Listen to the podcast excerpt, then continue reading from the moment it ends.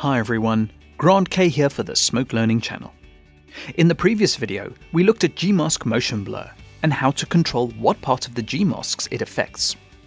In this video, we automate the animation process by using tracking. We'll look at how to apply object tracking as well as vertices tracking. If you would like to follow along, please click the link in the YouTube description to download the files. Or if you're watching the podcast version of this video, then type the link displayed in your internet browser. So I'll select my shot in the sequence and apply a Connect Effects. In the Connect Effects node bin, drag out a Gmask node and drop it into the connection. Now click the Load Node button to the right of the interface. Navigate to the downloaded files and load the Gmask tracking setup for this node. So to get you started, I have already created a Gmask to mask out our talent. Double-click on the Gmask node to bring up its controls. Press Escape to bring up the Gmask schematic. So as you can see, the rotoscoping consists of two masks. They're not 100% perfect, but they will do the job for this video. Select the result view and press F1 for the front input view. If you scrub the time bar, you will see that the Gmasks have been drawn on the first frame, and they do not animate for the rest of the shot. You could manually animate this, which is probably very painful and time consuming. Or you could track this. Let's start off with object tracking. Select the axis node for the body geometry. As a reminder, object tracking is normally done through the axis node, whether you're tracking here or in action. Since you are tracking the physical transformations of the entire geometry, you use the tracking tools available in the transformation menu. The stabilizer is set to track position only, but I also want to track rotation. Change the rotation pop-up menu to rotate on. At the bottom of the stabilizer settings, you will have the offset pop-up menu. It is important to set it to adjust offset in this configuration. If the pop-up is set to adjust off, your mask won't line up after tracking it. Let's purposely make this mistake. So with adjust off, go into the stabilizer. With axis tracking, you get a two-point tracker for position, rotation and scale. Click on tracker 1 and place it on the talent's tie.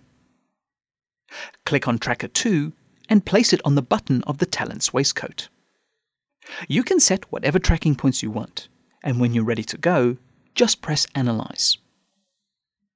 So the track is now complete, and the tracking data is available for the Axis node.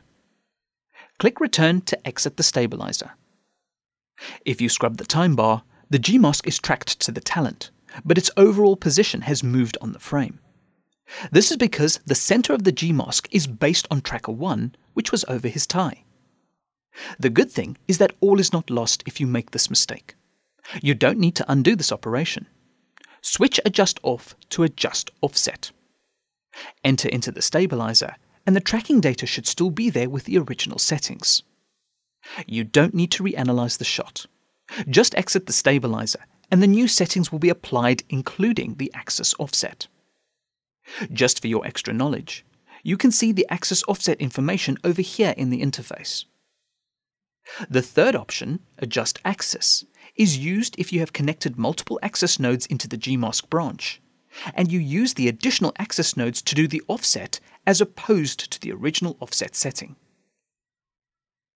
So scrubbing the time bar, you can see how you have tracked the mask to the talent's body. This is a straightforward task because the shape of his body doesn't really change over time. However, the G mask on his head will need to change over time as he nods his head in the shot. We'll use vertex tracking to change the G mask shape over time. Select the geometry node in the Gmask schematic. Now click in the front view. Hold Command and drag a box selection over all the vertices. Vertices tracking will only work with whichever vertices are selected. In the geometry menu, you will see another stabilizer button. This stabilizer is solely for vertex tracking. The pop-up menu under the stabilizer button deals with any tangents on the vertices. By default, it is off. This means that the tangents will not change as the vertex points are tracked. If adjust tangents is on, then the tangents will adjust themselves as the vertex points are tracked. I found in most cases that it doesn't give me the result that I want, so keeping this option set to off is more predictable. Click the Stabilizer button. This time, you have a tracker box per selected vertex point.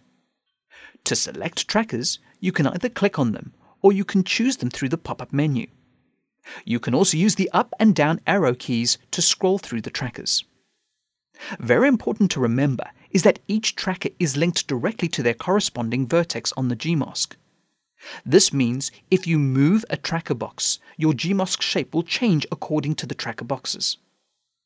So if you need to do any offset tracking, use the Offset Reference option in the Tools menu.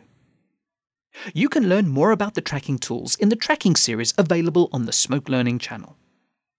In this case, we are going to go with the default settings again. Press Analyze to start the track.